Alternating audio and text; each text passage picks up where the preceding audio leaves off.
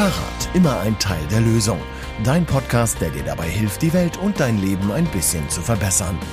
Du erfährst von Lösungen, die sowohl mit dem Fahrrad als auch dem E-Bike möglich sind. Starte deine Tour, lass dich inspirieren. Wie immer mit Mailin, der Expertin für Radabenteuer, und Thorsten, dem Experten der Fahrradbranche. Thorsten, letzten Freitag war ja gerade Parking Day. Hast du davon was mitbekommen? Nee, habe ich nicht. Ich war gar nicht da. Ich war nicht in Cuxhaven. Also Parking Day in Cuxhaven war, ne? Ja, genau. Ich glaube, das erste Mal, dass ich davon überhaupt was mitbekommen habe, dass es in Cuxhaven, ähm, dass der Parking Day da zelebriert wurde. Also ich weiß, dass es schon einen gab, aber der ist irgendwie so ein bisschen ins Wasser gefallen. Diesmal war ein bisschen besserer Versuch, glaube ich, ne? Ja, er stand auch auf der Kippe. Also es war, gab tatsächlich ein paar Herausforderungen, den durchführen zu lassen, wenn ich das richtig mitbekommen habe. Und die Auflagen waren wohl auch sehr hoch von der Stadt, was die Veranstaltung anging. Ähm, aber am Ende sind doch ein paar Parkplätze blockiert worden und auch ganz nett gestaltet. Okay, vielleicht müssen wir dir als Hörerin oder dir als Hörer jetzt nochmal eben erklären, was der Parking Day ist. Oder meinst du, das weiß jeder, Marlene? Ja, lass uns das lieber erklären. okay, Parking Day.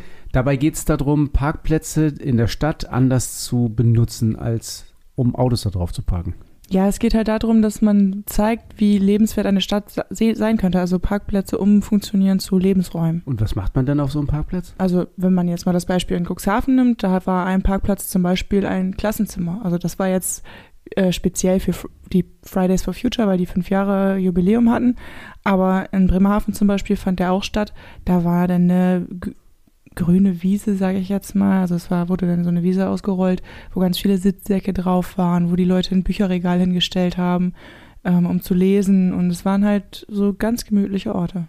Tischtennis würde mir auch einfallen. Passt auch ziemlich gut auf einen Parkplatz, oder? Tischkicker. Tischkicker, auch, auch sehr gut, ja.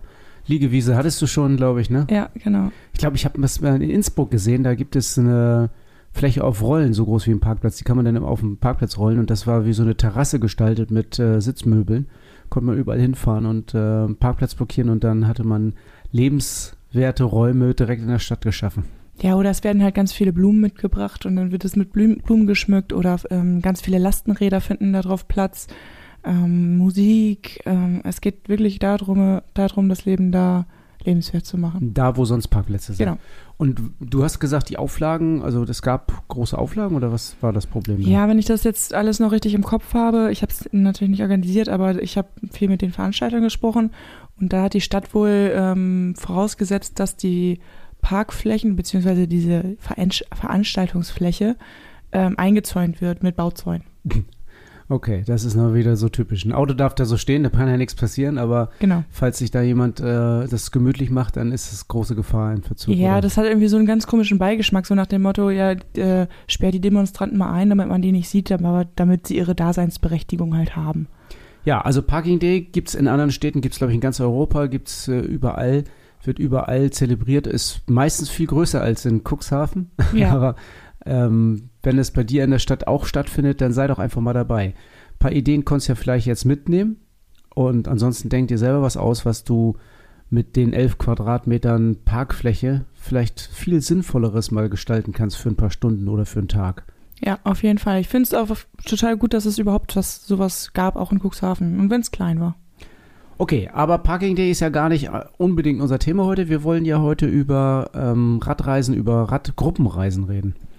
Genau, und ähm, du hast gerade schon gesagt, du warst ja gar nicht da beim Parking Day. Wo warst du denn? Ja, ich war auf einer Radgruppenreise.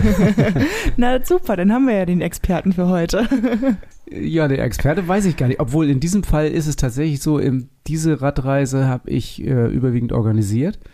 Und von daher, ja, kann ich ein bisschen was dazu erzählen, denke ich. Was war denn überhaupt der Anlass der Radreise? Der Anlass der Radreise war die äh, Sportfreundschaft zwischen Dynamo Bordshausen und dem Pfandsportverein Cuxhaven. Okay, das heißt, es waren Radsportler aus zwei Vereinen dabei. Genau, also Dynamo Bordshausen das ist, sind die Freunde aus Marburg und der Pfandsportverein hier aus Cuxhaven sind die Radsportler aus Cuxhaven. Und letztes Jahr haben die Marburger eine tolle Radreise veranstaltet vom Koma See aus losgefahren und sind wir auch später wieder angekommen ganz fantastisch mit 30 Leuten. Und dieses Jahr haben wir eine etwas kleinere Gruppe gemacht und äh, haben eine tolle Radreise durch die Alpen gemacht. Wenn es ja so eine kleinere Gruppe ist, sind wahrscheinlich weniger Sachen zu beachten als bei so einer großen. Ja, weniger zu beachten weiß ich gar nicht unbedingt, aber es ist auf jeden Fall leichter, ein Hotel zu finden, weil mit 30, da sind viele Hotels schon an der Kapazitätsgrenze oder sind vielleicht auch teilweise ausgelastet. Mit 30 wird es schon ein bisschen schwieriger. Also wir waren jetzt 14 Radfahrende und das hat relativ gut geklappt. Mit 14 kann man in einer Gruppe fahren, man kann gut in zwei Gruppen oder vielleicht sogar in drei Gruppen fahren. Das konnten wir dann immer so frei einteilen, wie wir es wollten. Also Gruppengröße ist auch auf jeden Fall eine Sache, die da ganz wichtig ist. Also das heißt, bei euch war es jetzt so der Fall, dass du den größten Teil organisiert hast und es gab keinen externen Veranstalter, der da jetzt für euch die Routen geplant hat oder euer Gepäck transportiert hat. Das habt ihr alles selber gemacht. Genau, also ähm, das ist ja nicht wirklich eine Radreiseveranstaltung, weil Reiseveranstalter darf man ja gar nicht sein. Das machen die Sportvereine quasi ehrenamtlich äh, und nebenbei. Und das war ja eine Radsportveranstaltung, also alle sind Rennrad gefahren und alle sind auch relativ sportlich Rennrad gefahren und es gab auch das Ziel, ähm, einige Höhenmeter einzusammeln und trotzdem war es eine relativ entspannte oder eine ziemlich entspannte Tour, wo jeder so sein Tempo so langsam und so schnell fahren durfte und konnte, wie er wollte. Wenn ich jetzt an das Thema Radreise denke, dann sehe ich immer so ein, ob es jetzt ein Gravelbike, Rennrad oder Tourenrad ist, vollgepackt mit Taschen und ähm, ich fahre von A nach B. Wie war das bei euch denn organisiert? Teils, teils. Also ähm, das Gepäck mussten wir tatsächlich nicht mitnehmen. Also wir konnten Rennrad frei fahren, ohne sämtliches Gepäck. Und wir hatten ein Verpflegungsfahrzeug, was uns von Etappe zu, äh, von Etappenort zu Etappenort begleitet hat. Und ähm, was auch das Gepäck dann überführt hat ins nächste Hotel. Und zusätzlich konnte dieses äh, Begleitfahrzeug uns während der Tour auch noch mit Flüssigkeit und Riegeln versorgen. Oder wenn ein Wetterumsprung gewesen wäre, vielleicht auch mit ähm, anderer Bekleidung oder sowas. Also ein Besenwagen. Quasi sowas wie ein Besenwagen, ja. Nothelfer, Besenwagen, Gepäcktransport.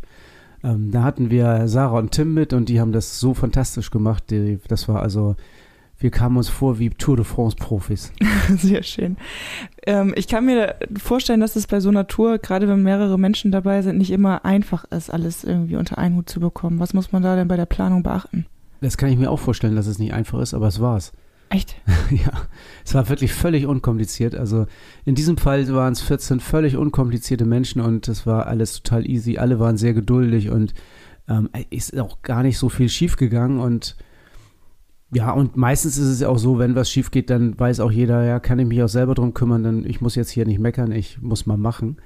Aber in diesem Fall ist äh, wenig schiefgegangen und die Leute waren auch sehr, ähm, sehr hilfsbereit und das, also jeder hat jedem geholfen. Also alles bestens. Na, das klingt ja schon fast zu rosig. Ja, das ist, war auch ein bisschen zu rosig. Himmelblau und weiß war der Himmel und äh, die Berge waren und das Wetter war toll und äh, also die Hotels waren, eins war besser als das andere. Also das war wirklich unfassbar. Also so gut kann es halt dann auch mal laufen. Ne? Okay, du hast jetzt aber schon mehrere von solchen Reisen gemacht. Ähm, was sind denn so die typischen Herausforderungen, die einem da begegnen, abgesehen davon, 30 Menschen in ein Hotel zu bekommen? Na, was immer mal passieren kann, ist natürlich, dass äh, Unfälle passieren, dass jemand äh, verunglückt, dass jemand verletzt ist, dass die Gruppe dann aufgehalten wird. Was auch passieren kann, ist, dass der eine oder andere sich vielleicht übernimmt und ähm, das nicht so richtig eingeschätzt hat, wie die Gruppe fährt. Das kann natürlich auch die ganze Gruppe runterreißen. Es gibt aber auch das ist fast öfter der Fall, dass man Leute mitnimmt, die den Anspruch haben, viel, viel schneller und sportlicher zu fahren. Also das meine ich jetzt nicht nur für Rennradtouren oder, oder Mountainbike-Touren oder Sporttouren, sondern auch für ganz normale Gepäcktouren. Ähm, da muss man immer ganz genau gucken, was der Veranstalter auch sagt. Also die Touren sind ja vorgeplant. Also jetzt in unserem Fall waren die Touren vorgeplant. Es gibt eine Collection äh, bei Komoot, da kann man reingucken. Da, sowas guckt man sich als Fahrer ja vor der Tour an und dann weiß man, okay, 2000 Höhenmeter am Tag werden von mir schon an einigen Tagen gefordert.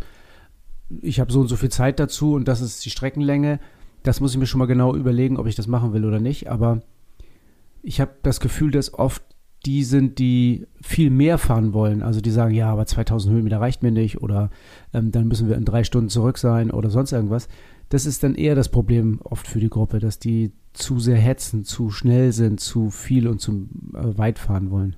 Also das heißt, ich muss mich mit der Gruppe schon arrangieren und sagen, okay, das sind jetzt die Voraussetzungen, das schaffen wir in der und der Zeit.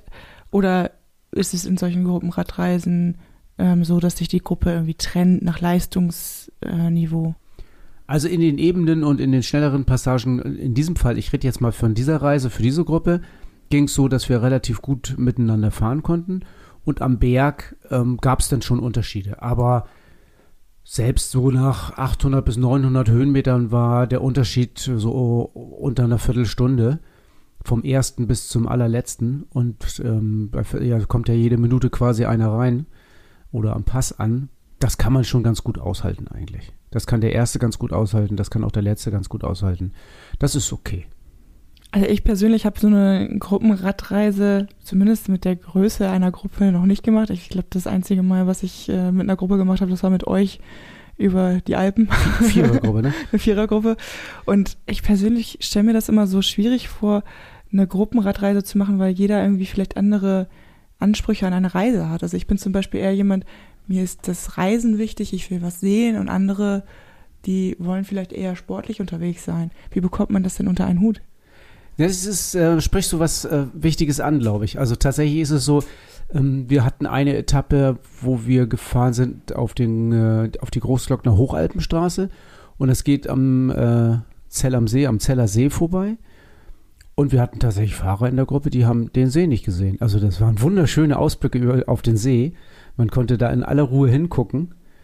Und abends sitzen wir da und dann sagt einer, wo ist denn das Foto her? Ja, da sind wir doch lang gefahren und das hat er nicht gesehen. Also, wie du schon sagst, da gibt es sehr große Unterschiede. Also fokussierte Leute auf Sport, fokussierte Leute oder vielleicht Leute, die nicht ganz so fokussiert sind und auch noch mal einen Blick für die Landschaft haben und dann noch die, die am liebsten noch die Kräuter am Wegesrand fotografieren wollen. Also gibt alles, lässt sich aber auch alles unter einen Hut kriegen normalerweise. Du hast ja jetzt im Grunde genommen schon alle Version von einer Radreise gemacht, also in einer Gruppe über externe Radsportveranstalter, wenn ich das jetzt richtig in Erinnerung habe, und auch komplett alleine. Was ist denn dein Favorit? Also ich finde alle Formate super ähm, und kann alles nur empfehlen, mal auszuprobieren. Wenn du das ansprichst über externe Veranstalter, ähm, Tour Transalp, das ist ja ein Radrennen über die Alpen, sieben Etappen, sieben Tage. Ähm, da bin ich jetzt, keine Ahnung, fünf, sechs Mal mitgefahren das finde ich total super. Da kann man sich aber seine Hotels dann selber suchen. Da ist dann quasi nur die Route gesperrt und ähm, dann kann man Rad fahren. Das ist immer ein tolles Erlebnis, aber sehr performant. Also da geht es äh, eigentlich darum, wirklich möglichst schnell zu fahren, nichts zu sehen. Asphalt, Schweiß und Hinterreifen kann man sich da angucken, aber sonst nicht viel. Ähm, das, was wir jetzt gemacht haben, fand ich wesentlich entspannter weil man natürlich sehr die, ähm, die Einflüsse genossen hat und ähm, sich alles angeguckt hat, auch angehalten hat und ähm, Essen- und Getränkepausen reichlich eingelegt hat. Das äh, ist viel, viel entspannter als so ein Rennen zu machen. Und alleine, ja, alleine reisen ist viel meditativer. Also mit der Gruppe, ich hätte, ich habe bei dieser diese ganze Woche oder auch ähm, bei der Transalp hatte ich nie das Bedürfnis, irgendwie mal Kopfhörer oder ähm, mal so ganz abzutauchen. Und das ist, wenn ich alleine fahre, dann doch anders. Welche Vorteile hat es denn sonst noch in einer Gruppe zu fahren? Ja, große Vorteile bei einer Gruppe, egal welche Gruppe man sich jetzt anschließt und wie groß die Gruppe ist. Wir haben ja auch noch mal eine andere Gruppe gehabt, da kann ich gleich noch mal so ein bisschen von erzählen. Also der ganz große Vorteil ist natürlich, dass ich ganz wenig oder gar keine Organisationsarbeit habe. Das finde ich auf jeden Fall einen großen Vorteil. Okay, aber das heißt, du vertraust ja auch komplett dem, dem Veranstalter. Und gerade wenn man jetzt so, ich sag mal, du hast gerade schon gesagt, als Verein bist du natürlich kein Veranstalter und du kennst die Menschen vielleicht, die teilnehmen, aber was kennt jetzt ja so ein normaler Veranstalter vielleicht nicht unbedingt. Ja, also das ist natürlich ein Vorteil und ein Nachteil schon. Also meistens sind das ja erprobte Strecken und erprobte Hotels, in denen man dann unterkommt, wenn so ein Veranstalter das organisiert. Und da kann man sich natürlich schon auf eine gewisse ähm, auf eine gewisse Leistung oder Klasse verlassen und auch die Strecken kann man so ungefähr einschätzen. Da weiß man eigentlich, was man kriegt. Wenn man das alleine plant, dann ist das äh, schon relativ ungewiss, was man, was man dann bekommt. Ne? Das ist auf jeden Fall ein Vorteil. Kann aber auch ein Nachteil sein, wenn man sagt, also das Niveau der Hotels reicht mir nicht oder ist mir zu hoch. Dann ist es bei der Reise eben so. Das wird sich dann ja auch nicht mehr ändern. Also ich sehe es eher als Vorteil. Die Herausforderungen sind bekannt, das hatte ich schon gesagt. Die Strecken sind ja vorher bekannt, wenn man äh, bei so einer organisierten Tour mitmacht. Und man kriegt normalerweise auch Packlisten und Ersatzteillisten, was man mitzunehmen hat. Wenn man alleine fährt, Dann kann man sich natürlich unseren Podcast anhören und eine Packliste äh, äh, sich ähm, bei uns downloaden. Aber die Veranstalter machen das eigentlich ganz gut und sagen genau, was du mitzunehmen hast und was du wegzulassen hast. Dann ist es ja im Grunde genommen im, perfekt für Einsteiger, die sowas noch nie gemacht haben, mit sowas zu starten, oder? Und genau das glaube ich auch. Also weil ich glaube, als Einsteiger hat man vielleicht sogar die größte Scheu davor, in so einer Gruppe zu starten, weil man nicht weiß, kann ich mithalten äh, oder überfordere ich mich da. Aber ich glaube, gerade für Einsteiger ist so eine Gruppentour perfekt. Weil das meiste wird einem abgenommen und man kann sich auf das konzentrieren, was einem Spaß macht. Gibt es noch weitere Vorteile? Ja, der Gepäcktransport von Hotel zu Hotel. Also das Fahrradfahren ist ja anders ohne Gepäck. Mhm. Wenn ich mal eine Reise ohne Gepäck machen will, ist das, finde ich, ein großer Vorteil. Also jetzt nicht nur die Rennradreise, die ich jetzt äh, gerade beschrieben habe, sondern auch Flussreisen sind ja viel als Gruppenreisen oder als organisierte Reisen werden die angeboten.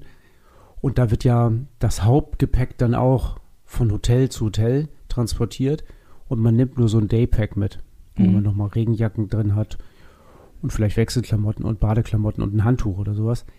Und das finde ich dann vom Reisen halt auch sehr, sehr angenehm. Du hast jetzt eben schon gesagt, als Einsteiger hat man vielleicht ein bisschen Hemmung, in so einer Gruppe mitzufahren, weil die Leistungsniveaus vielleicht anders sind oder unterschiedlich oder ob man da mithalten kann. Wie ist denn das so mit der Motivation? Ja, ich finde, das ist gerade optimal bei so einer Gruppe. Also die reißen einen ja mit, die motivieren einen ja. Und man wird einfach so mitgenommen beim Radfahren und dann hält man noch ein Schwätzchen und die Zeit vergeht schneller, selbst wenn man sich vielleicht mal ein bisschen quälen muss. Also das finde ich eher ein Vorteil. Also die Gruppe motiviert einen, würde ich sagen. Ja. Und vielleicht auch, ich weiß nicht, ob du es genannt hast, aber ähm, die Strecken werden ja von denen geplant. Und ich glaube, man sieht schon auch andere Sachen als die, die man vielleicht gesehen hätte, wenn man sie selber plant. Genau, ich glaube auch, dass ähm, gerade wenn ein Guide das so einigermaßen kennt oder sich bei der Streckenplanung gut auskennt, dann wählt er Strecken, wo wirkliche Highlights zu sehen sind. Jetzt wissen wir ja, dass deine Radreise vor ein paar Tagen total rosig war, aber ich kann mir nicht vorstellen, dass es immer überall so rosig ist. Was sind denn die Nachteile von solchen Gruppenradreisen? Naja, das, was der Vorteil auch ist, man ist so ein bisschen auf die Stimmung angewiesen, die in der Gruppe herrscht. Also, aber wenn die jetzt wirklich schlecht wäre, die Stimmung, und alle wären mies drauf, dann hat man natürlich das Problem, dass die, dass die Gruppe schlecht drauf ist. Okay, ist das jetzt schon alles? Ja, nee, ich habe, also ein paar Sachen sind ja immer noch, die vielleicht stören könnten. Wir haben ja gerade erwähnt, dass die Strecken sehr schön ausgesucht werden, aber das bedeutet natürlich auch, dass ich nicht die Wahl habe, meine Strecke selber auszusuchen. Also ich muss schon da lang fahren, wo der Veranstalter dann sagt. Klar kann ich mal kleine Umwege machen, aber irgendwie ist die Strecke festgelegt. Das würde ich jetzt auch als Nachteil von so einer Gruppenreise sehen. Ja, gerade vielleicht auch, wenn man anfängt und dann vielleicht unterwegs auch merkt, okay, das ist jetzt doch eine Distanz, die mir vielleicht zu lang ist oder zu kurz. genau, der, der, ich sag mal, der Gruppenveranstalter hat ja die Hotels gebucht, da muss ich dann hin. Also das, ja. die Länge ist dann schon vorbestimmt. Ne? Das ist dann ein bisschen schwierig manchmal. Und wenn ich mit so einer Gruppe unterwegs bin und die Hotels gebucht sind, habe ich natürlich auch Schwierigkeiten, aufs Wetter zu reagieren. Also wir haben es ja auch schon ein paar Mal gemacht, dann äh, haben wir ein anderes Hotel genommen oder sowas und sind einfach da geblieben, wo wir gerade waren. Das kann ich natürlich nicht machen, wenn ich äh, vorher Hotels gebucht habe oder wenn ich mit einer Gruppe unterwegs bin. Und ich muss halt auch das Hotel nehmen, was da gebucht wurde. Ne? Genau, also das können so ein paar äh, Pferdefüße sein bei der ganzen Geschichte, aber ich finde, ähm, wir haben die Vorteile vorhin genannt, die überwiegen deutlich und der Spaß in der Gruppe ist auch nicht zu unterschätzen. Und ich finde es halt, glaube ich, auch, dass es, also ich, wie gesagt, ich habe solche Gruppenradreisen noch nie gemacht, weil ich selber eher der skeptische Mensch bin und mich gerne äh, frei fühle auf so einer Reise und äh, die Meditation genieße. Aber ich glaube, wenn man zum Beispiel gerne Leute kennenlernen möchte, das sind ja alles die gleichen verrückten Vögel. Die mögen genau das gleiche wie du. Genau, in der Regel sind das ja ähnlich bekloppte, ähnlich bekloppte Radfahrende. Und äh, von daher ist man ja eigentlich in einer guten Gruppe unterwegs. Also das macht einfach Spaß. Also dieses Mal waren ja auch eine Handvoll Leute dabei, die ich gar nicht oder weniger kannte. Und äh, alles Radsportverrückte, top. Sehr Hat schön. super funktioniert. Du hast aber vorhin noch von einer anderen Radreise erzählt wo du nochmal drauf eingehen wolltest. Genau, also es, man kann das auch deutlich kleiner machen. Also ich hatte jetzt ja von einer Gruppe letztes Jahr, die die Marburger organisiert haben, von 30 Personen gesprochen und jetzt waren wir 14 Personen. Und ich habe es dann nochmal nur mal kleiner. Ich äh, bin mit meiner Frau und Freunden zu sechst, also ähm, drei befreundete Ehepaare, vor zwei Wochen Rad gefahren für vier Tage. Und auch das ist ja eine Gruppenradreise, die einer organisiert, vielleicht Hotels bucht. Und wo ich auch sagen kann, das ist eine Gruppe, da kann man wirklich super Rad fahren. Das macht viel mehr Spaß als alleine. Okay, und wo ging es da lang? Auch das war wieder so eine Tour hier direkt vor der Haustür los, hätte ich beinahe gesagt. Also rein in den Zug. Und dann sind wir bis zur Elbfähre gefahren. Dann gab es ein Fährbier und eine Fährwurst. dann sind wir in Schleswig-Holstein ein bisschen rumgefahren, ähm, an der Krückau lang nach Elmshorn und von Elmshorn dann am späten Freitagabend oder am frühen Freitagabend äh, nach Hamburg rein, im Dunkeln in Hamburg eingelaufen quasi, über die beleuchteten Alsterbrücken zu unserem Hotel, Hotel in unser Quartier gefahren. Dann noch, ähm, und das kann, das gibt's dann ja auch tatsächlich nur in den Großstädten. Ich glaube, wir haben um 23 Uhr uns bei einem guten Italiener hingesetzt und hatten irgendwie Angst, dass wir nichts mehr zu essen kriegen. Und der, der guckte uns ganz fassungslos an und sagte, warum nicht? Also, was ist denn euer Problem? Ja, das Klar, ist man als Land eigentlich so gewohnt. Nee, ist man nicht ganz so gewohnt. 23 Uhr, die Küche ist noch äh, zwei Stunden geöffnet von da an. Ja. Also das war, ähm, das war ganz cool. Und äh, am nächsten Tag gab es eine Kanu-Tour und am übernächsten Tag dann ähm, ging die Radreise weiter aus Hamburg raus äh, über Buchholz in der Nordheide hintenrum durch die, durch die Wälder und durch die Heide bis nach Buxtehude. Und äh, das war auch sehr, sehr schön, weil es sehr auf uralten Straßen war, so mit äh, Flussstein befestigten uralten Straßen. Ist jetzt für ein ungefedertes Rad vielleicht nicht optimal, aber ähm, war landschaftlich wirklich wunderschön. Das war ja quasi ein Heimspiel für dich. Also das ist sowas zu organisieren, macht dir dann auch Spaß, wenn man ungefähr weiß, wie es landschaftlich da aussieht. Mich würde jetzt aber nochmal interessieren, jetzt zum Beispiel wie so eine Radreise, die ihr mit dem Radsportlern gemacht habt, in vielleicht in der Gegend, wo man nicht zu Hause ist. Wie organisiert man denn sowas? Also wie, wie plant man da die Strecke oder ähm, was berücksichtigt man da? Also die Strecken habe ich tatsächlich alle bei Komoot geplant und ähm, habe mir ungefähr immer so ausgedacht, dass 100 Kilometer am Tag wäre okay, das könnte ein bisschen mehr und ein bisschen weniger sein.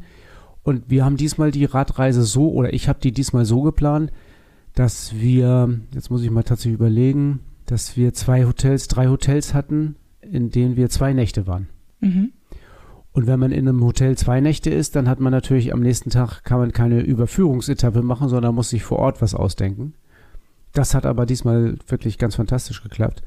So, dass wir, das hatte ich ja schon erwähnt, dass wir in dem einen Hotel, wo wir zwei Nächte übernachtet haben, an einem Tag die Großglockner Hochalpenstraße gefahren sind und äh, am nächsten Tag quasi dann die äh, Überbrückungstour gefahren sind. Und das Ganze haben wir im Enstal nochmal gemacht. Da war dann Schlechtwettertag dazwischen. Also ein Tag Schlechtwetter gab es tatsächlich auch. Aber für den Schlechtwettertag hatten wir Alternativprogramm Kajakfahren. Ach, cool. Und Kajakfahren und bei Regen ist ja völlig egal. Also ein eh. Teil der Gruppe ist gewandert, aber jetzt können wir auch schon mal drauf eingehen. Also da merkt man schon, okay, jetzt nimmt man nicht alle mit. Ne? Es gibt so ein paar Wasserscheue, es gibt ein paar Leute, die haben keinen Bock auf Kajakfahren. Bei Rennradfahren waren wir uns relativ einig. Aber es wurden dann Wanderungen gemacht oder einen Tag gearbeitet. Ja, und die anderen sind halt Kajak gefahren. Aber das finde ich auch wieder schön, wenn, wenn du sagst, okay, da gab es Tage zwischen, wo ihr zweimal im gleichen Hotel wart. Weil manchmal hat man das ja auch, dass man so die Radreise macht und denkt, boah, jetzt bin ich gerade in der Gegend, hier ist es richtig schön. Schade, dass ich eigentlich nur eine Strecke fahre. Das war allerdings in Obertauern ein bisschen so. Wir hatten in Obertauern nur über eine Übernachtung. Und ich glaube, ah, da hätte ich auch einen ganzen Tag verbringen können. Mit Wandern wahrscheinlich. Aber ähm, von Obertauern willst du natürlich nicht wegfahren und wieder zurückfahren weil das ist ganz oben. Das war so eine Bergankunft. okay. Wenn ich da weggefahren wäre, würde ich da nicht wieder hin zurück wollen. Ähm, an dem Tag zumindest nicht. Aber ja, also Obertauern wäre auch so ein Tag, so ein, so ein Ort gewesen, wo ich einen Tag länger geblieben wäre. Also wir hatten uns aber ähm, Saalfelden als Zweitagesstopp eingerichtet. Im Enstal ein Zweitagesstopp und in unserem Zielort in Lenzig, da sind wir dann ja noch ein Radrennen gefahren, also ein Mannschaftszeitfahren äh, um den Attersee. King of the Lake, Attersee. Okay, aber das ganz am Ende, war man dann nicht schon völlig kaputt? Das weiß ich nicht, bin ja nicht gefahren. Ach so. das ist natürlich schön, wenn man dann sagt, wir sind gefahren. ja, ja, also ich war gemeldet, ich war aber dann krank, konnte nicht fahren und dann ähm, gab es gleich Leute, die für mich eingesprungen sind. Das war halt auch wieder gut zu sehen, dass das dann alles klappt. Und ja, dann sind zwei Mannschaften um den Attersee gefahren. Also insgesamt waren es 1400 Teilnehmer. Die Strecke ist 47,9 Kilometer lang. Ja, und dann versucht man da in einer Stunde rumzukommen. Okay. Was natürlich nicht funktioniert. Ach so. Ich hätte jetzt gesagt 47 Kilometer. Also, da hättest du in der Stunde gefahren, Stunde oder? locker. Ah, ja, Rückwärts. Ja, also ich, ich glaube, das glauben alle, wenn sie an den Start gehen. Das muss doch irgendwie in einer Stunde zu schaffen sein. Es gibt ein paar Einzelfahrer, die das auch tatsächlich geschafft haben, aber die Gruppen, über die wir hier reden, die ähm, brauchen ein bisschen länger. Jetzt haben wir ja ganz viel über Radreisen verschiedenster Art gesprochen. Was ist denn jetzt das Fazit? Also Fazit würde ich sagen, machen. Egal was. Also ja, irgendwas, irgendwas ruhig mal machen. Also guckt euch mal an, ob ihr Radsportvereine findet, die Gruppentouren anbieten oder vielleicht sogar Vereinsausfahrten anbieten. Schließt euch da an, Fun-Sportverein, äh, Dynamo Botshausen, es gibt so viele andere Radsportvereine in dieser Republik.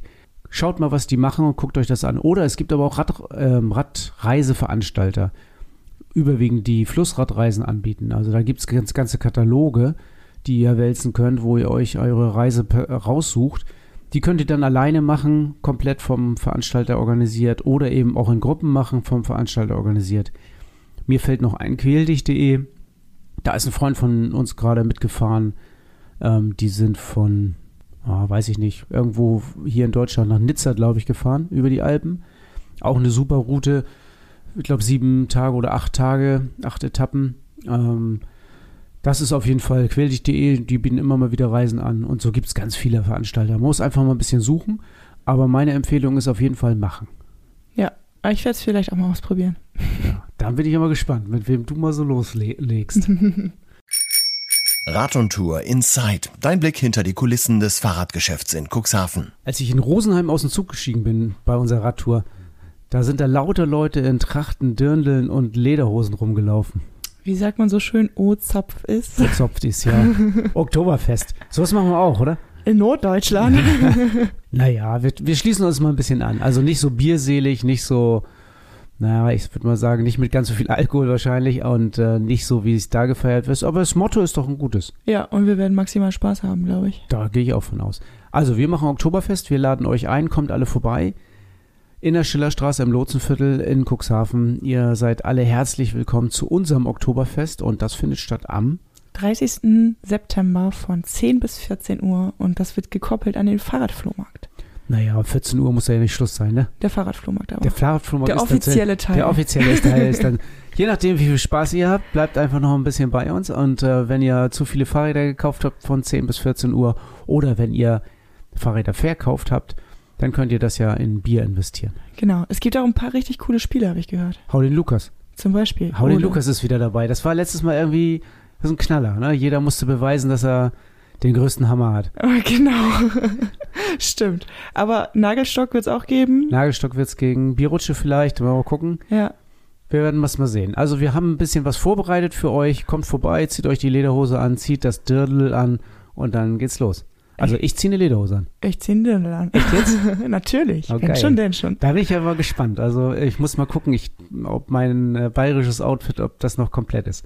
Ja, neben Oktoberfest und neben Flohmarkt gibt es aber ja auch jetzt noch eine andere Möglichkeit, wie du mit einem richtigen Schnäppchen dein Traumrad ergatterst. Hatten wir euch letztes Mal schon erzählt und dir haben wir davon berichtet, dass du dich eintragen sollst für den Newsletter. Nutz auch, wenn du das jetzt noch nicht gemacht hast, falls du es wirklich verpasst hast oder den letzten Podcast nicht gehört hast, dann nutz jetzt deine Chance und trag dich ein. Denn wenn du dich in die Liste einträgst, dann bist du der Erste und die Erste, die von unseren Superschnäppchen profitieren kann. Genau, und für dich geht es sogar direkt am Wochenende schon los. Also wenn du das jetzt hörst, dann kannst du direkt am Wochenende zuschlagen, bevor es alle anderen können und äh, trag dich ein. Warum machen wir das jetzt so dringend? Also ähm, wir haben das ja eine Liste und dann kann man reingucken und sich das Fahrrad ja aussuchen, oder? Naja, aber es sind schon echt richtig viele Räder dabei und auch richtig, richtig krasse Angebote und die besten sind dann halt einfach schnell weg. Und was auch wichtig ist, du als Podcast-Hörer, wenn du das jetzt hörst und dich einträgst, dann bist du bei den exklusiv Ersten dabei, die die Liste zu Gesicht bekommen und da sich Räder aussuchen können. Bevor wir in die breite Öffentlichkeit gehen, bist du schon dabei. 66 Kilometer Fahrspaß, der Podcast Tourentipp. Jetzt haben wir so schön über Radreisen gesprochen. Und jetzt würde mich aber ja mal interessieren, was ist denn deine Lieblingsetappe gewesen? Äh, das kann ich gar nicht sagen. Also alle waren so wirklich so wunderschön. Ich bin noch total geflasht von den Touren. Ich würde jetzt für die unsere Tour 66 äh, unseren Epilog anbieten. Epilog heißt die letzte Tour? Die Abschluss der, ja, der Abschluss. Okay, was war so besonders daran? Ähm, da sind nicht mehr viele mitgefahren, wir waren nur zu viert unterwegs und es war nicht geplant, es war so eine eher so eine spontane Tour. Und die hat nicht so viel Höhenmeter, ist ganz locker zu fahren und ist die einzige, die auch äh, wirklich so kurz war. Und es ist eine Rundtour, man kommt wieder da an, wo man gestartet ist. ist in der Nähe vom Attersee, geht durchs Hinterland. Nahezu keine Autos, die man trifft. Wirklich ganz fantastisch zu fahren. Okay, das ist jetzt auch so eine Tour, die jeder fahren könnte. Die kann jeder und mit jedem Rad fahren. Also wir sind mit Rennrädern gefahren. Es gibt zwei oder drei Schotterpassagen, aber nicht lang und gut zu fahren. Gibt ja Rennradfahrer, die das dann gar nicht mögen. Also ich würde das aber trotzdem als Rennradtour ansehen. Kann man super mit dem Gravelbike fahren, man kann mit dem E-Bike fahren, man kann mit dem Reiserad fahren. Ist mit allen Rädern wirklich gut machbar. Total wenig Verkehr, schöne äh, Überblicke über den See am Anfang und nachher fährt man so durch na, hügelige Landschaft. Also es ist ein äh, Anstieg über 300 Meter zu schaffen und die anderen Anstiege sind alle deutlich kürzer und äh, also wirklich gut machbar. Also auch nichts Steiles dabei. Ja.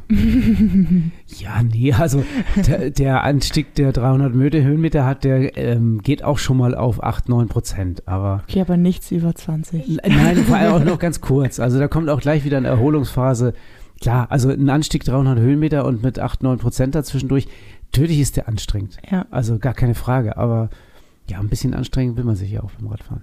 Okay, sehr schön. Keine Autos, Hinterland, das klingt ein bisschen einsam. Ja, ich glaube, äh, so einsam, wie man sich das jetzt gerade vorstellt, ist es dann auch wieder nicht. Also da sind überall Dörfer und ähm, edle Hütten, hätte ich beinahe gesagt. Also Häuser von etwas betuchteren Menschen, die da ja auch irgendwie hin müssen. Dann sind immer zwischendurch mal Gastwirtschaften und äh, Bauernhöfe mit äh, Verkauf. Also man hat genügend Möglichkeiten einzukehren. Es gibt tolle Möglichkeiten, was einzukaufen. Also einsam ja, aber nicht so einsam, dass man sich nicht verpflegen könnte. Also man hat da wirklich tolle Möglichkeiten, alles zu machen. Also das klingt für mich total perfekt. Ich mag das jetzt schon, ja. auch wenn ich nicht da war. Kannst, kannst du fahren. okay. Hast du wieder was auf der To-Do-Liste? Sehr gut. Also wenn ihr das auch fahren möchtet, äh, findet ihr wie immer bei Komoot in der Collection Tour 66 oder in den Show Notes. Klickt einfach mal rauf und äh, vielleicht sieht man sich da ja. Genau. Das Fahrrad-Highlight der Episode mit Thorsten und deinem Verkaufsexperten von Rad und Tour gab doch was, was mich genervt hat auf der Radreise. Ja, was denn? Knatternde Freiläufe. Ja, das ist genauso wie der Auspuff von einigen Autos. Ja, die nerven natürlich sowieso immer, auch gerade wenn man so den Großglockner Hochalpenstraße hochfährt. Da sind ja immer welche, die an dir vorbeirauschen. Aber ich habe sie alle wieder eingeholt beim Runterfahren. Ach so, okay, ja gut. Ich bin dann an den Autos vorbeigerauscht, habe die alle überholt da. Ja, aber das, was bei den Autos nervt, ist bei den Fahrrädern, finde ich ja, äh, zumindest auf so einer Radreise mit Sicherheit genauso schlimm. Ja, das stimmt, aber meins ist sehr, sehr, sehr leise. Welches hast du denn? Ich habe von äh, Orbea das Orca mit einer Dura Ace Di2 und mit Shimano C50 Carbon-Laufrädern. Alles super leise. Okay, also diese ganzen Hieroglyphen, die du gerade erzählt hast, versteht bestimmt irgendjemand. Aber du sagst, es ist ein tolles Rad, ja? Also wenn wir beim Bike der Episode sind und ähm, jetzt mal ein bisschen genauer in die Sachen reingehen, dann ist Orbea Orca vielleicht den einen, dem einen oder der anderen Begriff. Muss aber natürlich nicht. Aber das ist das Top-Rennrad von Orbea. Ich habe noch das Modell aus 2023, was noch etwas tiefer angesetzte Kettenstreben hat und ein bisschen aerodynamisch verfeinert ist. Und fürs Jahr 24 gibt es ja zwei Orca-Modelle. Eins, was aerodynamisch noch ein bisschen besser ist und eins, was wieder ein klassischer Diamantrahmen ist. Also beides absolute Hingucker und der klassische Diamantrahmen, der reizt mich jetzt schon. Aber jetzt reden wir ja erstmal über mein Orca. Okay, was ist denn so schön an deinem Orca? Es ist leise. Alles. Es ist leise, es ist leicht, es ist schön. Es hat eine tolle Farbe. Es hat so ein, so ein dunkles Blau was so ein bisschen metallic glänzend ist. Und wenn die Sonne nicht an ist, also wenn die Sonne nicht richtig drauf scheint, dann denkt man, das ist ein relativ farbloses Rad. Also sobald die Sonne scheint, drehen sich alle zweimal um. Okay, ich habe es nämlich gerade reingeschoben in den Laden und dachte so, ja, es ist halt ein graues Fahrrad. Ne? Genau, und wenn das in der Sonne steht, dann wirst du überrascht sein, okay. wie viel Farbe das hat.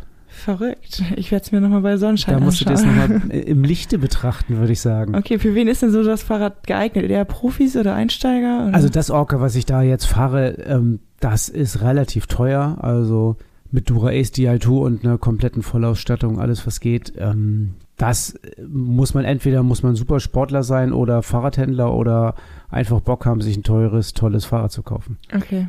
Aber das Orca gibt es auch in ganz, ganz vielen verschiedenen Versionen. Und äh, selbst die Carbon-Modelle gehen dann runter bis in den 2000 Euro Bereich. Na, das ist aber ja noch wirklich ein humaner Genau, Preis. also da kann man wirklich alles machen. Ähm, da muss man sich überlegen, was man, was für welche Ausstattung man haben möchte. Es gibt sehr, sehr viele Farben. Genommen wird ja sowieso immer nur schwarz, aber es gibt viele Farben, es gibt viele Möglichkeiten. Und alle Orca-Modelle bei Orbea kann man im Mayo selber gestalten. Und das finde ich so schön an Orbea. Du kannst dir quasi dein eigenes Fahrrad malen. Genau. Man kann sich äh, die Schriftfarbe äh, von den Schriftzügen aussuchen. Man kann sich die Innenfarbe der Gabel und die Außenfarbe verschieden auswählen. Man kann sich Muster auswählen. Man kann wirklich alles machen. Das überfordert einen aber auch manchmal, ne? Ja, manchmal ist es echt zu viel Litis, unter der man da leidet. Ja, das kenne ich. Also das ist ein bisschen problematisch, aber auf jeden Fall habt ihr alle Möglichkeiten, euch das Fahrrad selber zu gestalten. Sowohl bei der technischen Ausstattung als auch bei der Farbe. Also von daher ein absoluter Rennradtipp. Und auf der Radreise wurde gesagt, ähm, ich hätte das schönste Rad der Gruppe. Oh, Immerhin. immerhin. Wenn ich nur nicht als Erster auf dem Pass sein kann, Dann wenigstens mit dem schönsten Fahrrad. dann wenigstens mit dem schönsten Fahrrad. Genau. Na, dann geht's ja. Okay, wo bekomme ich dieses Fahrrad? Na. Dreimal darfst du raten. Hm, vielleicht bei Rad und Tour. Vielleicht Beratung und Tour. Und aber macht für, auch für Rennräder natürlich Beratungstermine. Ähm, könnt ihr ganz einfach vereinbaren bei uns auf der Terminseite, macht einen Beratungstermin. Wir nehmen uns die Zeit, dass du beraten wirst, dass du vermessen wirst und dass du wirklich das perfekte Rennrad kriegst. Denn nur das perfekte Rennrad oder überhaupt das per- perfekte Rad macht ja Spaß. Also von daher, nimm du dir die Zeit, wir nehmen uns sie. Und das erwartet dich beim nächsten Mal bei Fahrrad immer ein Teil der Lösung. Komoot, Komoot, ich höre immer Komoot, Marlene. Was ist das überhaupt? Das ist eine Tourenplaner-App, die, ich finde sie phänomenal, weil man einfach genau sehen kann, wo es Highlights zu sehen gibt, wo, wie die Streckenuntergründe sind. Und ähm, ich plane damit total gerne meine Touren. Und wenn du jetzt interessiert bist und sagst, Mensch, also diese Alpendurchquerung oder dieses Fahren in den Alpen und was da jetzt beschrieben worden ist, das möchte ich mir auch genauer angucken, dann gibt es eine Collections bei Rad und Tour. Ne? Genau. Die heißt Fahrspaß 2023 Rennradentspannung. Da kannst du genau angucken, wo wir gefahren sind und wie wir gefahren sind und äh, was wir gemacht haben. Und dann folge uns doch einfach mal bei Komoot. Also bei Komoot kann man Rad und Tour folgen. Das wäre total klasse. Geh mal auf Komoot und folge uns da.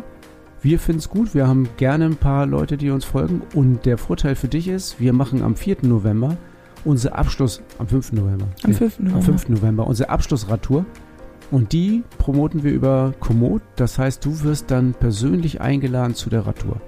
Also wenn du uns folgst, können wir dich einladen zu unserer Abschlussradtour 2023. Wir haben jetzt schon ganz viele Anmeldungen, aber du kriegst eine exklusive Einladung über Komoot.